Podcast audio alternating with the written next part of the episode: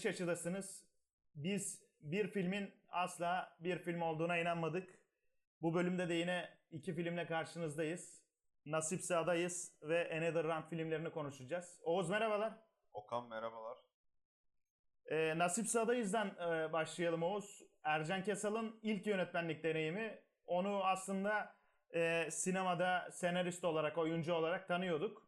2020 yılında çekilmiş bir film. Ercan Kesal aynı zamanda filmin senaristi. Zaten film e, Ercan Kesal'ın başından geçen bir hikaye diyelim. Kitap olarak iletişim yayınlarından da çıktı.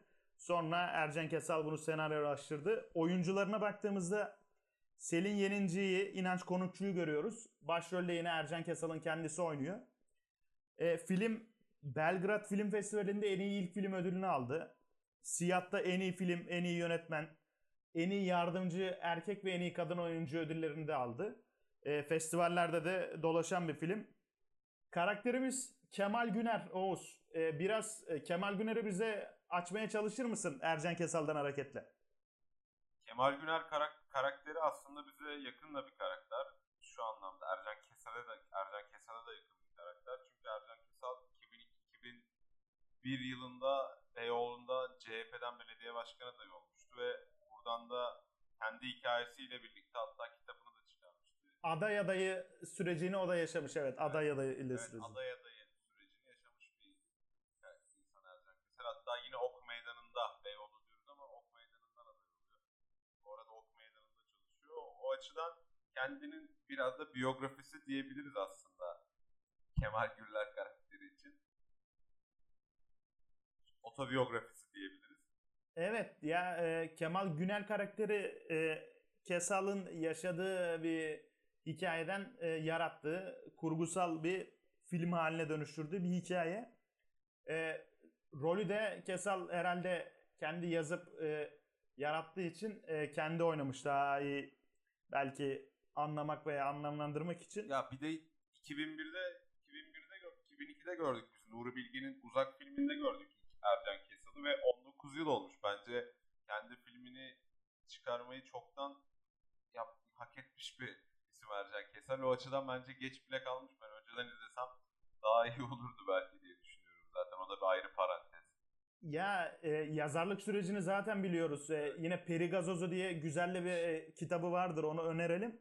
Zaten e, kalemi kuvvetli bile e, Kesal. Yani e, senarist e, aynı zamanda Nuri Bilge ile ortak filmlerde çalıştı. Yozgat Blues'da oyuncu olarak gördük. Biz podcast'imiz serisinde konuşmuştuk. Orada iyi bir oyuncuydu. Yani bekleniyordu aslında. Bunun emareleri vardı. İlk filmiyle döndü. Yani e, ilerleyen dakikalarda zaten açacağız filmi. Ee, yani şöyle söyleyebiliriz. Potansiyel olarak devam edilecek bir ilk film. Hani ilk filmin tabii ki e, bazı sıkıntıları vardır. Bazı e, bize göre bize geçmeyen tarafları var. Onları e, konuşuruz. Ama e, kesinlikle devam etmesi e, gereken yönetmenlik kariyerine de bir Ercan Kesal görüyoruz. Oğuz Kemal Güner e, dediğimiz gibi filmde bir aday adayı ve film bir günde geçen bir hikaye aslında. E, biz Kemal Güner'in sabah kalkışıyla başlıyoruz. İşte o yoğun tempoda aynı zamanda bir özel hastane sahibi. Bu aday adaylığı sürecinde işte oradan oraya koşuşturmasını görüyoruz aslında e, Ok Meydanı'nda.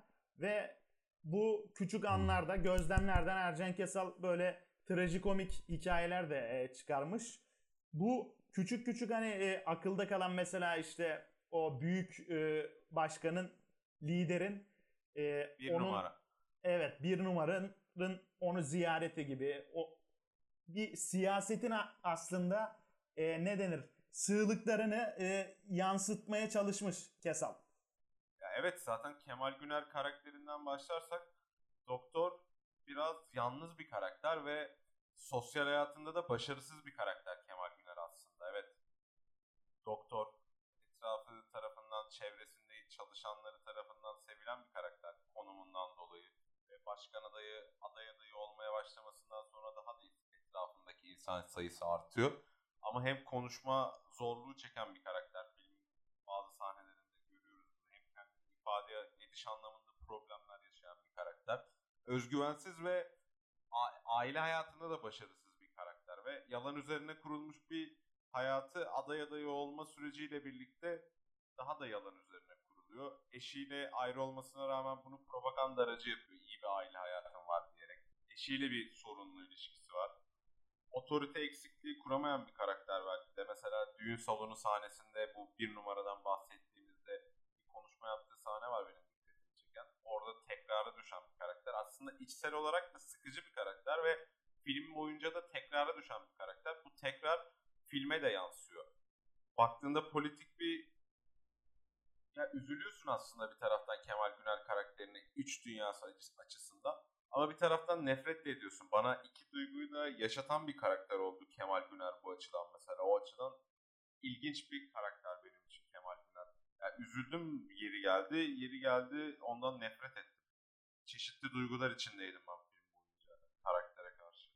Evet e, bu sen tekrarlardan bahsettin. E, yani ben de mesela e, demin de açılışı yaptım ya sığ yani siyasetin sığlığını anlatmaya çalışmış Ercan Kesal Kemal Güner karakteriyle.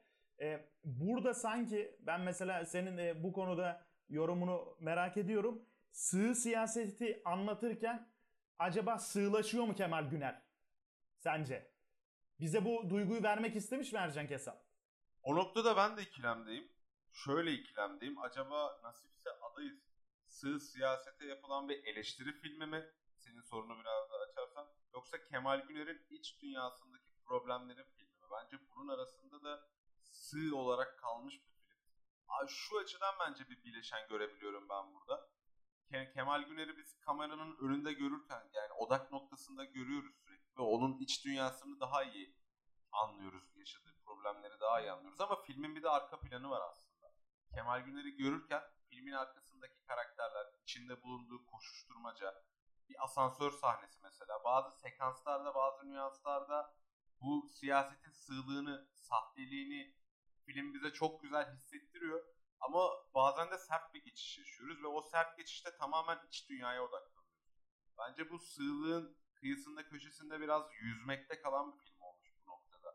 Ya belki biraz daha politik olma taraftarı olsa asansör sahnesi gibi veya tuvalet asansöre biliyorlar hatta o sahneyi de anlatalım bence. Asansöre evet güzel bir motifti o. Evet çok güzel bir motifti o. Asansöre bildiklerinde bir numarayla partinin bir numarası geldiğinde Kemal Güner sıkışıyor asansörde. Asansöre çok kalabalık biniyorlar. 20 tane 25 tane adam asansöre biniyor. Düşünsene yani hepsinin tek derdi var. Başkanın yanında olmak. Bir numaranın yanında olmak. Ve kimse asansörden inmiyor. Asansörün kapısı kapanıyor. Herkes Kemal Güner'e bakıyor. Kemal Güner'e bakılmasının sebebi de zaten karakterin zayıflığı. Otoritesiz olması ve ciddiye alınmaması. En sonunda inen Kemal Güner oluyor. Evet. Bak, evet. Yani bu şekilde mesela bu sahnede. Ya o sahneden e, hareketle zaten filmi e, okuyabiliriz. Filmin geneline belki de o e, duygu e, sirayet etmiş olsa daha güçlü bir film olurdu bence. Çünkü o küçük küçük mesela gözlemler bence işte bu Kesal'ın e, kaleminin kuvvetli olmasından geliyor. O gözlem gücünü yansıtan e, iyi örnekler biz görüyoruz. E, sen demin bahsettin. Bence onu biraz açalım. Çünkü filmin neredeyse büyük bir bölümü düğün salonu sahnesinde geçiyor. İşte e, bir numara buraya gelecek ve Kemal Güner'in aday olduğunu açıklayacak gibi e, lanse ediliyor Kemal Güner'e. E, o düğün salonu sahnesi zaten e, mekanın düğün salonu olması da e, müthiş bir e, gözlemdir yine. E, oradaki ışık, renkten e, sen bahsedersin. Sen görüntü konusunda daha iyisin.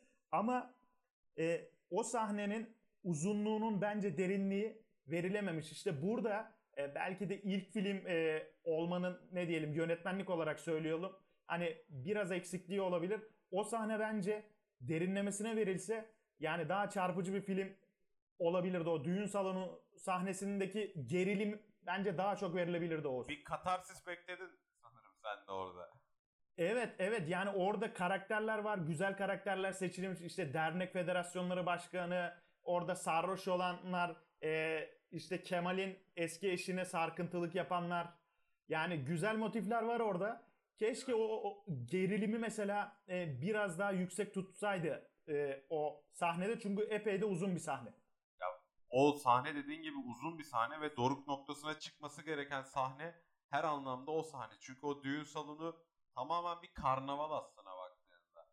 Dediğin gibi eski eşi, eski eşine sarkan adamlar ondan sonra şey hatırlıyorsun bir bir tane kadın çalışan vardı garson. Evet evet. evet. Onun arasında Kemal geçen o Güner'in gerilim. sunumu için oradaydı. Evet. Kemal Güner'in sunumunda orada bir o oral seks gerilimi veriyor aslında. Kendinden yaşça küçük bir kadın. Ve orada da böyle bir izleyiciye de ve Kemal Güner'e de bir oral seks gerilimi veriyor o sahne aslına baktığında. Yani o kadar uzun bir karma, karnaval bir şey ki o düğün salonu. Aşağıda başka bir düğün var mesela. O çok ilginç. Aşağıda da dindar bir şeyhin düğünü var. Yukarıda türküler, halaylar, içkiler. Sonra aşağıyı ziyaret edelim, el öpelim diyorlar mesela. Aynı partiden adamlar ama farklı dünyaların insanları ve bir anda o dünyadan aşağıdaki farklı bir dünyaya geçiş yapıyorlar aday olarak seçilmek için. Ve sürekli sürüncemede geçiren bir şey. Aslında motifler var. Düğün şey düğün salonu sahnesinde açıklama yapılacak sahnede. Güzel kesitler, sekanslar var ama bitiricilik ve vuruş yok. Yani benim orada en çok hoşuma giden şey oral seks hissiyatının yaratılması o sahnede ve sonra düğün salonu sahne, düğündeki düğün kiralık salon sahnesinden sonra kendi adamıyla o kadını bastığında verdiği tepki. O tepki gerçekten Kemal Güner'in ahlaklı olmasından sebep dolayı verdiği bir tepki miydi? Yoksa kendini bu anlamda güçsüz, zayıf ve kötü hissetmesinden dolayı verdiği bir tepki miydi? Tartışılır mesela burada. Ya, e, bence kesinlikle zayıflığından çünkü e, Kemal Güner'le o, o garson kadın arasında geçen e, gerilimi sen bahsediyorsun. Sonra e, Kemal'in şoförüyle arabada e, birlikteyken Kemal bunları yakalıyor. Zaten kadın e, kaçarken Kemal e, şoföre küfür ediyor. Ona bir tepki gösteriyor. E, şoför de ona bir tepki gösteriyor. Buradaki o e, zayıflığını belki de hani o e, genç bir e, kadının hala Kemal'in e, yaşı gelmiş artık e, eski eşi yalnız eski eşi katılmış. O genç kadınla o e, bir ne denir enerjisi bile e, Kemal'i bence biraz yükseltebilir. Sonunda işte bir hayal kırıklığı oluyor. Şoförü o, o kadınla yakalayınca bir beklenti içine bence giriyor Kemal ama e, olmuyor ne yazık ki. Burada tabii şoför karakterimiz İnanç Konukçu ve Kemal'in bir yardımcısı var Arzu. O da o dolaşırken hep yanında. E, Oğuz fark etmişsindir.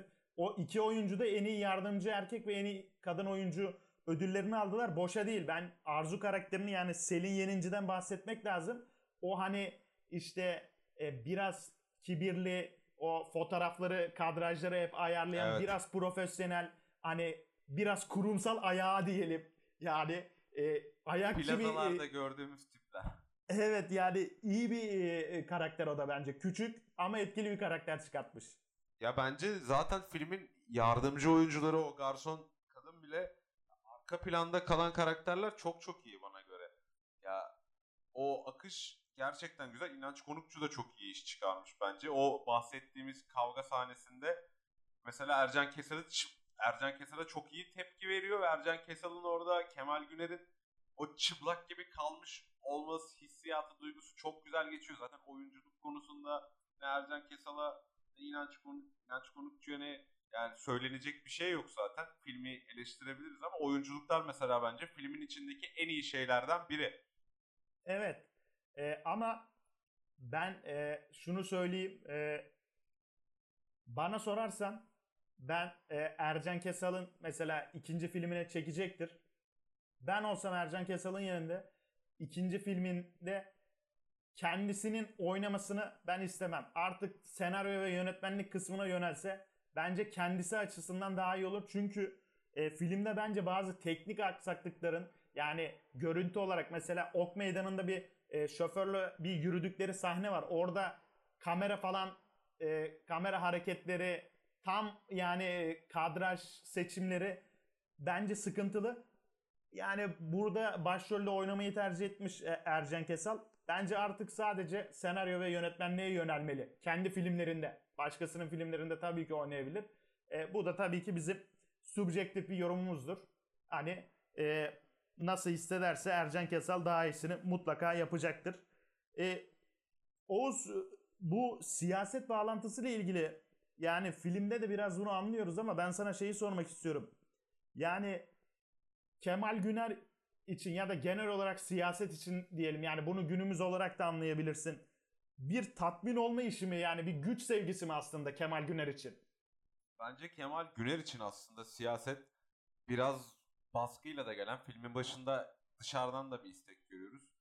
Kemal Güner aslında şurada ben burada şunla bir bağ kuracağım mesela sana. Eskiden okulundan bir arkadaşıyla karşılaşıyor. Bir numarayla buluşmadan önce bir doktor arkadaşıyla hatırlarsan. Evet, Doktor evet, arkadaşı ne otel yaptın lobisinde. diyor. Tusu kazanamadın mı diyor. Bence Kemal Güner'in yani yine burada karakterin eksikliğini çekiyoruz. Kemal Güner'in çevresine göre, kendi akranlarına göre, sosyal çevresine göre başarısız görünen ve başarısız kalmış, bir şeyleri tamamlayamamış bir tarafı olduğunu düşünüyorum ben. Bu açığı da belediye başkanı olarak veya siyasete atılarak, siyasi anlamda güç kazanarak kapamak istediğini düşünüyorum. Evet Çünkü evet. bence bu biraz bununla alakalı. Yani küçük bir hastaneye sahip evet belki bizim tarafımızdan bunlar büyük şeyler olarak görülebilir ama kendi sosyal normlarında, kendi demografisinde düşük kalmış bir karakter ve bunu da politikayla kapatmak istiyor. Aslında mahzun da gözüken bir karakter bu açıdan ama iç dünyası hiç mahzun da değil. Baktığında bir paranoyak sert tarafı da var Kemal Güner'in. Eski eşiyle olan diyaloglarından bunu da anlıyoruz bir paranoyak tarafı olduğunu. Evet evet kesinlikle zaten e, bir özel hastane e, sahibi bu seçim vaatlerinde de işte e, hastalara yani seçmenlere diyelim ücretsiz check-up falan sunuyor. Hani e, bu sırf bunu da seçilebilmek ve o seçildiğinde de aslında güçlü bir e, kişi olabilmek için yapıyor Kemal e, Güner karakteri. Ya baktığında aslında Türkiye filmi ya bu baktığında. Yani gerçekten bu tarz rezillikleri yani bizim o kadar görmediğimiz kamera arkası rezillik var ki bu politika, siyasi şeylerde ya o tuvalet sahnesi, filmin son sahnesi ondan da birazdan. Evet yani dediğin gibi bir mozaik aslında. İşte düğün salonu e, bir tarafta mevlüt okutulan bir düğün üstte e, halay çekilen e, bir aday adaylık süreci. Yani filmde de geçiyor. Filmin e, repliklerinden akılda kalanlarından hani siyaset halaydır diyor Kemal Güner. E, bu da aslında Türkiye'nin o yerli ve milli vurgusu da var filmde tabi bir Türkiye mozaiği aslında e, son sahne dediniz ya ben filmin sonunu e, bana geçmedi açıkçası. Yani orada e, en sonunda dönüp dolaşıp oraya gelmesi, o işte bayrakların yapıldığı bir fabrikada e, e, yabancı ucuz işçiler e, çalışıyor ve Kemal Güner başka bir siyasetçi var eski bakan. Orada e, pirzola yiyor. Yani herhalde orada bize Ercan Kesal e, Türkiye siyasetinin çıkış noktası burası gibi bir metafor sunmak istiyor ama ben bana çok geçmedi Oğuz. Ya şöyle oradaki metaforun mantığı bence şuydu. İşçiler çalışıyor ya muhtemelen uzun saatlerdir çalışıyorlar. Biz yani sinemada gösterildiği kadar değil bunu hissediyoruz ortamdan tabii ki. Ve orada yanan bir pirzola mangal var.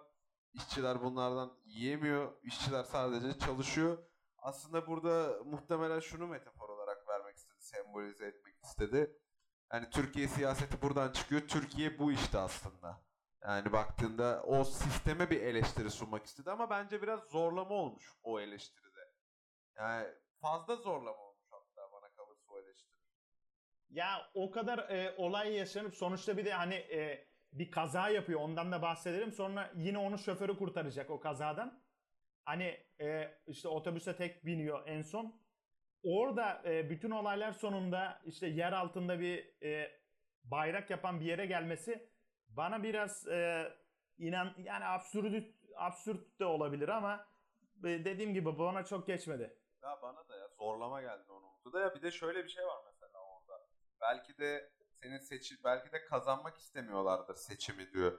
Mesela o da garip bir diyalog Evet. aslına baktığında. Mesela sana göre gerçekten bakıyorsun aslına baktığında seçim zamanları hatırlarsın. O kadar çok aday var ki kazanamayacağı da belli olan adaylar. Ve bunlar 3 yıl 4 yıl üst üste adaylığını koyuyor. Ve bunu bir meslek haline getirmişler. Burada amaç sence ne mesela? Ya filmin sonunda benim en çok düşündüğüm onu oydu. Gerçekten kazanmak istemeyen bir politika kesimi var. Etrafında da ondan artıklarını toplayan onu da meslek haline getirmiş yancıları var. Ya kazanmak istemiyorlar muhtemelen gerçekten belli bir tabaka bunu. meslek Ya, haline getirmişti. Ee, Oğuz yani görünür e, kılınmak için bence sonra da tabii ki o bu bir siyaset bir pasta. Ülkenin belki de en büyük en güzel pastası e, maddiyat açısından. Orada o süreçlerde bile bence e, tabii ki aday adaylık süreci kişilerden bayağı e, maddiyatın çıktığı bir süreç ama getirisinin de o kadar fazla olduğunu biliyor ki bu isimler aday olduğunda veya kazandıklarında bütün hayatlarının kurtarılacağını yani bir dönem milletvekilliği yapsa, bir belediye başkanlığı yapsa belki de e, sittin sene 7 ceddini doyuracak kadar para sahibi olacaklar. Bu da bir gerçek yani. Bu kadar tercih edilmesinin sebebi de bence bu. E, Oğuz e, var mı başka eklemek istedikleri Nasipse adayızla ilgili notlarından yoksa diğer filmimize geçelim mi? Yok geçebiliriz ya. E, diğer filmimiz e, Another Rant e, kör kütük olarak çevrildi e, bizim dilimize. Thomas Winterberg'in bir filmi ve e, çok da konuşulan bir film oldu. Oscar'da en iyi yabancı film ödülünü aldı. E, senarist de yine Thomas Winterberg ve Tobias Lindan. Ortak bir senaryo süreci var. Oyuncular da Mats Mikkelsen. Sen bu oyuncuyu çok seversin o herhalde bahsedeceksin. Hannibal Ee, Lecter. Evet yani e, Winterberg ve Mikkelsen'in yine 2012 yılında bir Onur Savaşı filmi vardır. O da çok iyidir. Yani toplumu, o mahalle baskısını anlatan e, dinleyenlerimiz mutlaka o filmi de izlesin. Onur Bir Savaşı diye çevrildi. Çocuğunu araması mükemmel. Evet yani e, o filmi de izlesinler. Biz şimdi Another Round'a dönelim. Yani Oğuz e, Oscar'da en iyi yabancı ödülünü aldı film olarak. Ben e, filmi izlerken böyle enerji doldum, harekete geçtim. Beni çok etkiledi film. E, sen nasıl buldun filmi? Önce öyle başlayalım sonra çıkış hikayesini anlatırız. Abi filmi ben tam bir Danimarka filmi, İskandinav filmi gibi bulmadım. Genelde alışılagelmişin dışında bir İskandinav filmi. O sıcak sıcak bir İskandinav filmi. Daha çok bir Akdeniz filmi gibi aslında. Bir İtalya filmi gibi böyle. Bir Yunanistan filmi gibi. O soğukluğun hiç olmadığı bir. Zaman var ama sıcak bir film olarak buldum ve ben gerçekten keyifle izledim ve şöyle bir şey söylemek istiyorum. Ek bir bilgi senin söylediklerine. Yönetmen filmin çekimleri esnasında kızını trafik kazasında Evet. kaybediyor ve filmi çekemeyeceğini söylüyor. Ama oyuncuların ve set ekibinin desteğiyle filmi çekiyor. Aslında baktığında hikayenin arka planında da filmin filmdeki o umut arayışıyla birlikte o bir şeyleri düzeltme isteğiyle birleşen bir hikayesi var arka planında ve zor bir süreçte çekilen bir film. O anlamda da benim saygı duyduğum bir film oldu bu bilgiyi öğrendiğimde. Kesinlikle yani e, filmdeki o umut ve mutluluk duygusunun hiç bitmemesinin ben de e, e, sebeplerinden birinin bu olduğunu düşünüyorum. Yönetmenin e, genç yaşta e, kızını kaybetmesi.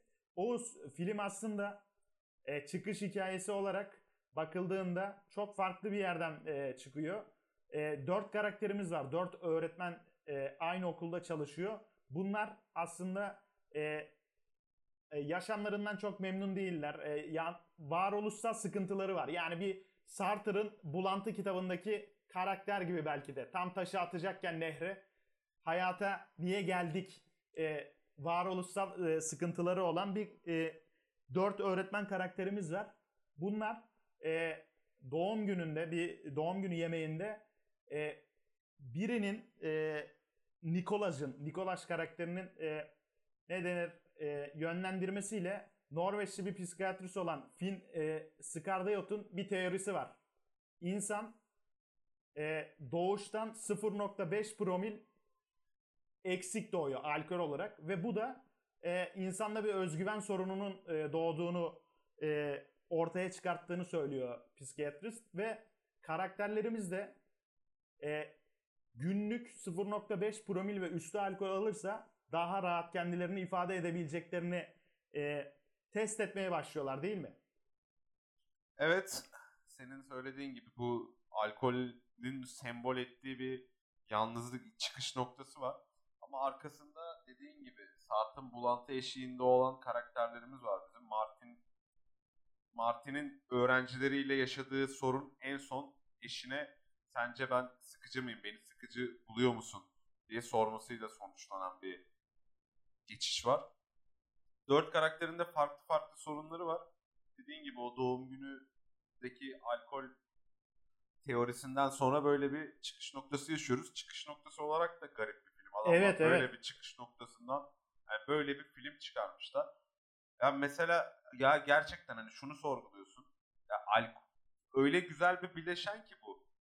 Aslında filmin ana teması bu değil. Yani dört tane karakterin varoluşsal sancıları, ailesel problemleri, eğitim hayatındaki yani demor yani demode olmuş bir yaş olarak da yaşlanıyorlar artık.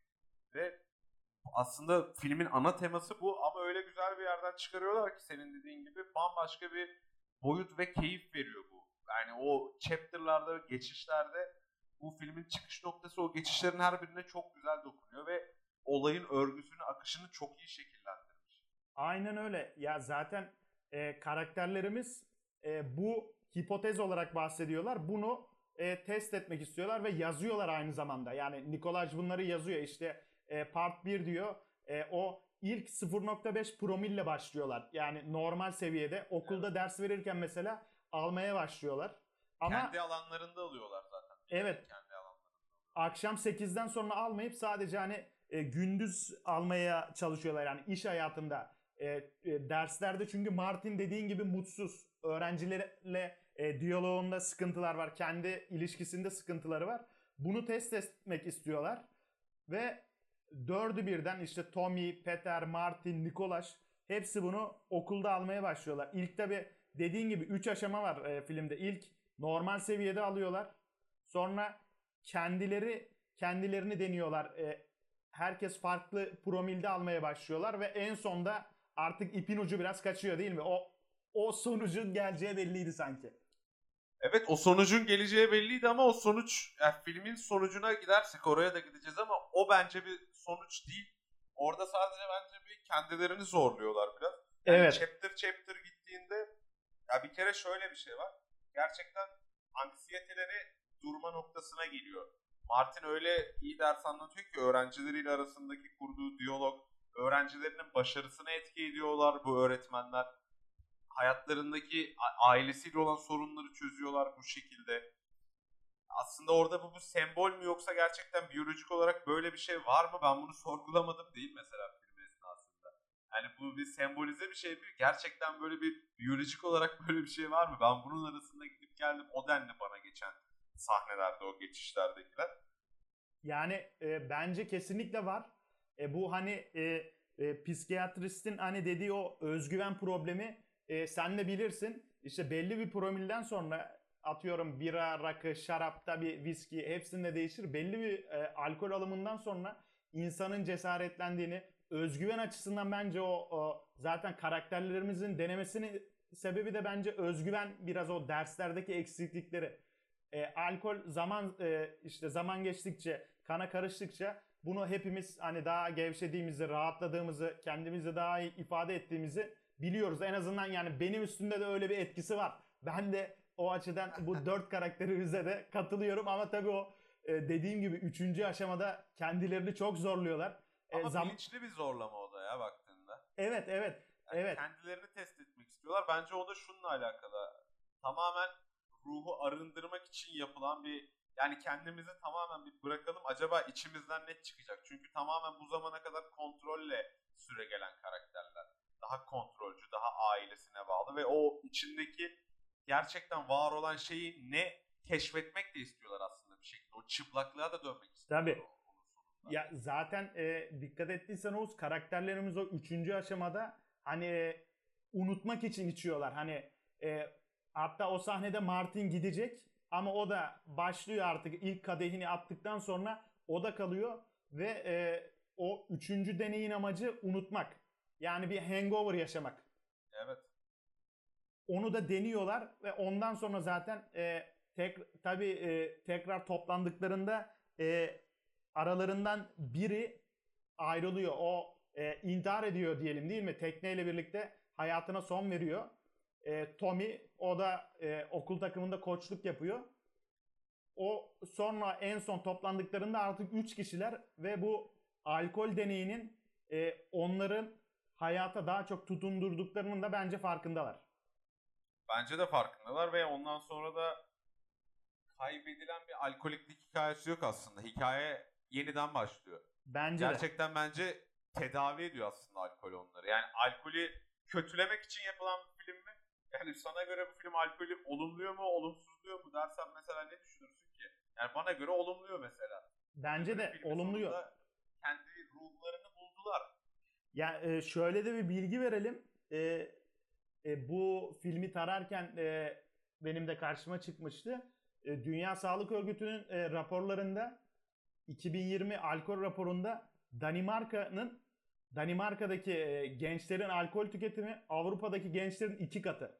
E, hatta e, Danimarka yönetimi alkol alımının 16'dan 18'ine e, çıkarılması adına bir yasa teklifi götürülüyor ama sonra e, kabul edilmiyor bu. Yani e, Evet. orada o coğrafyada bu bir sorun olarak aslında görülüyor ama film işte bize bunu güzelce harmanlayarak en sonundaki hani o dans sahnesiyle Martin'in artık e, içini açtığı, öğrencilerle hocaların kaynaştığı o sahneden de bunu görüyoruz işte. Yönetmenin de bence o kızının e, kaybıyla birlikte verdiği o umut duygusunu sonunda görebiliyoruz değil mi Oğuz? Ya zaten şöyle alkol sorununa gelirsek önce filmin başında da bizde alkolü çok fazla kullanan Danimarkalı gençlere verilen bir başta karşılığı film. Evet, Sonra evet. buraya geliyoruz. Senin dediğin gibi bu umut noktasında da Martin eskiden dans eden biri ve artık bu sıkıcı hayatından sonra özgüven düştüğünden sonra dans etmeyi de bırakıyor. Tamamen kendi olmaktan çıkıyor. Ve mükemmel olmaya çalışıyor bence burada insanlar. Mükemmel olmaya çalışmak insanoğlunu yoran bir şey mükemmel olmaya çalışmaktan kurtulduğunda Martin doğal eski haline geri dönüyor. Aslında hayatın birçok normları, toplumun üzerinde yarattığı, yara, toplumumuz, toplumun üzerimizde yarattığı baskılar, koyulan kurallar, yapmamız gerekenler, söylenenler, yani hepsi aslında insanoğlunun doğasında bu mükemmel olma isteği, her şeyi dört dörtlük yapmak isteğinden kaynaklı şeyler biraz da. Ve bundan biraz kurtulabildiğinde Martin o en sonunda o arınmaya varıyor baktığında. Ya hepimizin bundan kurtulması lazım veya ha- hangimizde bu tarz mükemmelliyetçilik varsa kurtulması lazım bence. Ya zaten aslında e, Martin ve e, arkadaşlarının bence yapmaya çalıştığı değerli olan şey de şu. e, değişmek, sorunlarını çözmek, kendilerini daha iyi ifade etmek. Yani bu bir arayış çabası. Kendinin e, varoluşunu arıyor aslında. E, eskiden var. Mesela eşiyle Martin'in diyaloglarını hatırlarsın. Eskini, senin eski halini özledim diyor eşi Evet. Martin'e. Yani Martin bir arayışa giriyor ve bence bu arayışta eski kendini veya yeni kendini buluyor. Bu da bir filmin hani o arayış, umut, e, kendi kendini ifade etme gücünün hani çok net bir şekilde bize mesaj olarak verildiğinin e, kanıtı, göstergesi. Yani o anlamda film bu duyguyu bize kesinlikle geçiriyor. Ya zaten biraz da insanın kendini bulmak için kendini unutması gerekiyor Aynen aslında. öyle. Biraz kendini kaybetmesi gerekiyor. Yani bu kadar kontrolcü hayatlara sahip olarak her şeyi düzgün yapma yani o düzgün bize düzgün lanse edilen şekilde yapmaya çalışarak da kendimizi bulmamızın insanoğlunun kendini bulması çok zor.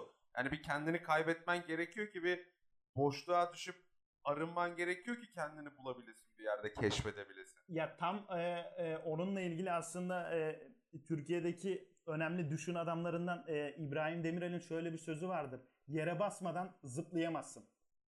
Yani budur. O e, dip noktayı e, göreceksin ki e, en yükseğe e, çıkacaksın belki de. Oğuz bir de ben sana e, filmde çokça bahsedilen bu Kierkegaard yani zor bir isim Danimarkalı düşünür. Kierkegaard diye ben de söyleyeyim. Onun alıntısıyla başlıyor. İşte hayat, aşk, rüya gibi böyle bir alıntısıyla başlıyor ve film e, yönetmen o Kierkegaard'ın o duygu ve düşüncelerini de filme çok iyi harmanlıyor sanki ya. Evet çıkış noktası zaten o Kierkegaard'ın düşünceleri kaygıyla alakalı düşünceleri olsun. Evet. Aslında arka planda kaygı gereklidir, yolda eşlik eder gibi bir söylemi de var. Kierkegaard'ın. öyle. As Kierkegaard'ın söylemlerini de yansıtıyor. Bu söylemlere karşı bir savaş da var sanki aslında. Yani bu söylemleri yani %100 bu söylemlerin kitabı değil film aslında. Ya işte film e, e, bu zıtlıklardan ortaya çok güzel senin dediğin gibi e, sorular sorduruyor. Yani işte o tezle antitez e, çarpışıyor. O sentezden güzel sorular çıkıyor. E, e, filmde bunu görüyoruz işte bu Kierkegaard'la olan bağlantısında, alkolle olan bağlantısında. O yüzden yani film bize güzel sorular da sordurtuyor. Ya evet film aslında biraz insanın kendine de bırakıyor çıkaracağı şeyleri. Ya kimisi bu filme der ki mesela sen bahsettin Dünya Sağlık Örgütü. Ya bu film alkolü kötüleyen bir film Danimarka olarak. Alkolü değiştirmeliyiz. E, kimisi de der ki ya hayır alkol insana faydalı. Ya insanın ya film net bir mesaj vermiyor aslında sadece. Yani kişiden kişiye hissettirdikleri değişebilen bir film ve sana bırakıyor bazı şeyleri bana göre.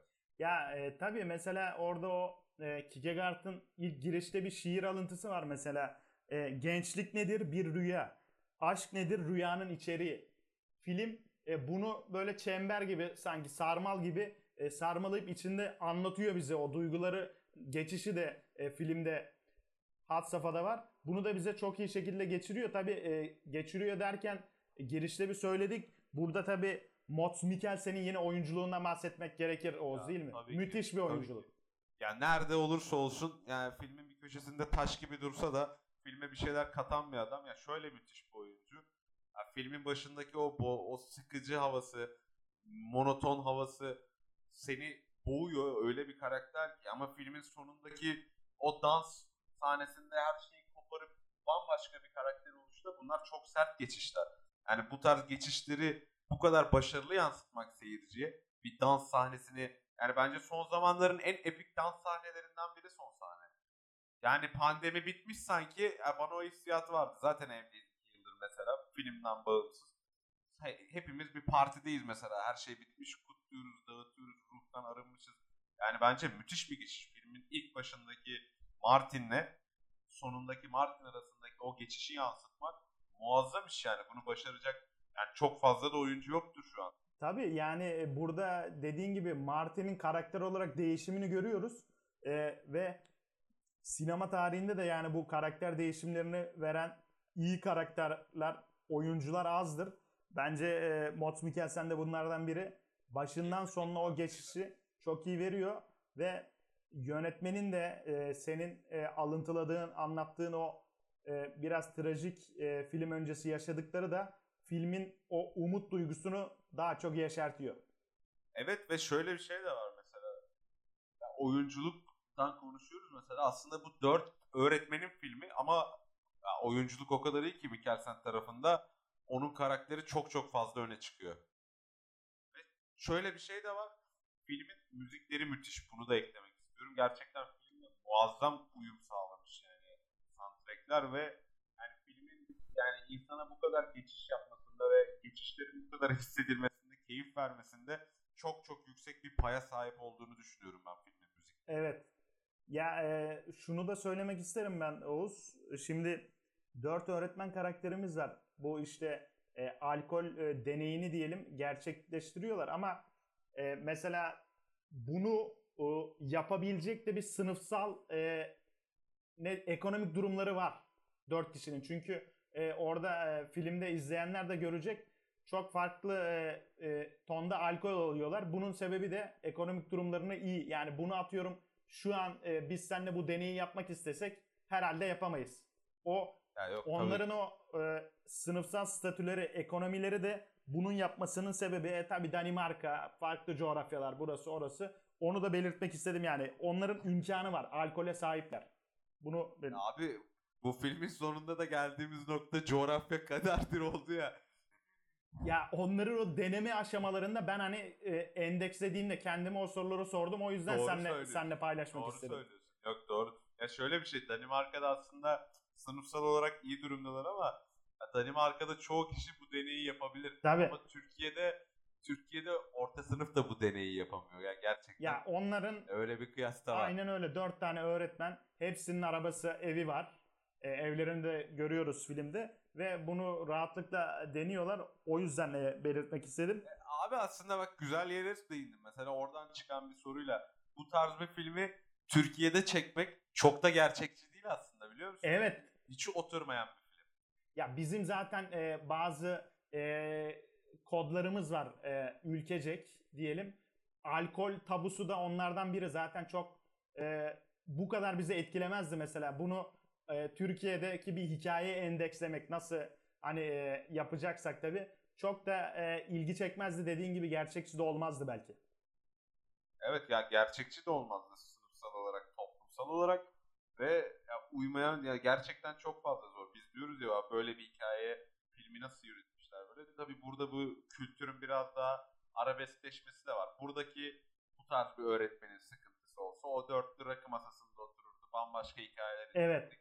Biraz daha arabesk bir iç dünya filmi olurdu. Tabii ki kültürel normlar da yani ekonomik, sınıfsal koşullar da her şey etkili. Buradaki bir öğretmenin de onu yapmaya Ya ben aslında işte onu demek istedim o ekonomik kodlardan. Yani buradaki öğretmen e, arabayı evi geç. Zaten e, Danima onların var. Arabayı evi çok zor zaten e, elde eder de hani cuma günleri atıyorum. Cumartesi günleri 2-3 tane birasını alır eve gider eğer içecekse yani. Oradaki gibi öyle çok çeşitli e, alternatif etkinliklerde bulunamaz. O yüzden o ekonomik Tabii. noktasına Ya istedim. adamlarda promil cihazı falan var. Şimdi Türkiye'de bir promil cihazı almaya kalksan o bile bambaşka bir maliyet. Herifler sürekli ölçerek. Aynen öyle.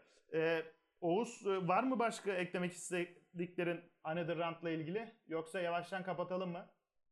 Yok Okan teşekkür ediyorum. Ağzına sağlık. Görüşmek üzere haftaya. Evet, e, senin de ağzına sağlık. E, güzel, e, eğlenceli e, bir bölüm oldu konuşmaktan keyif aldığımız. Haftaya yine e, iki filmle karşınızda olacağız. E, Nuh Tepesi ve Saul'un oğlu filmlerini konuşacağız e, bir sonraki bölümümüzde. E, geniş açıdaydınız. Hoşçakalın.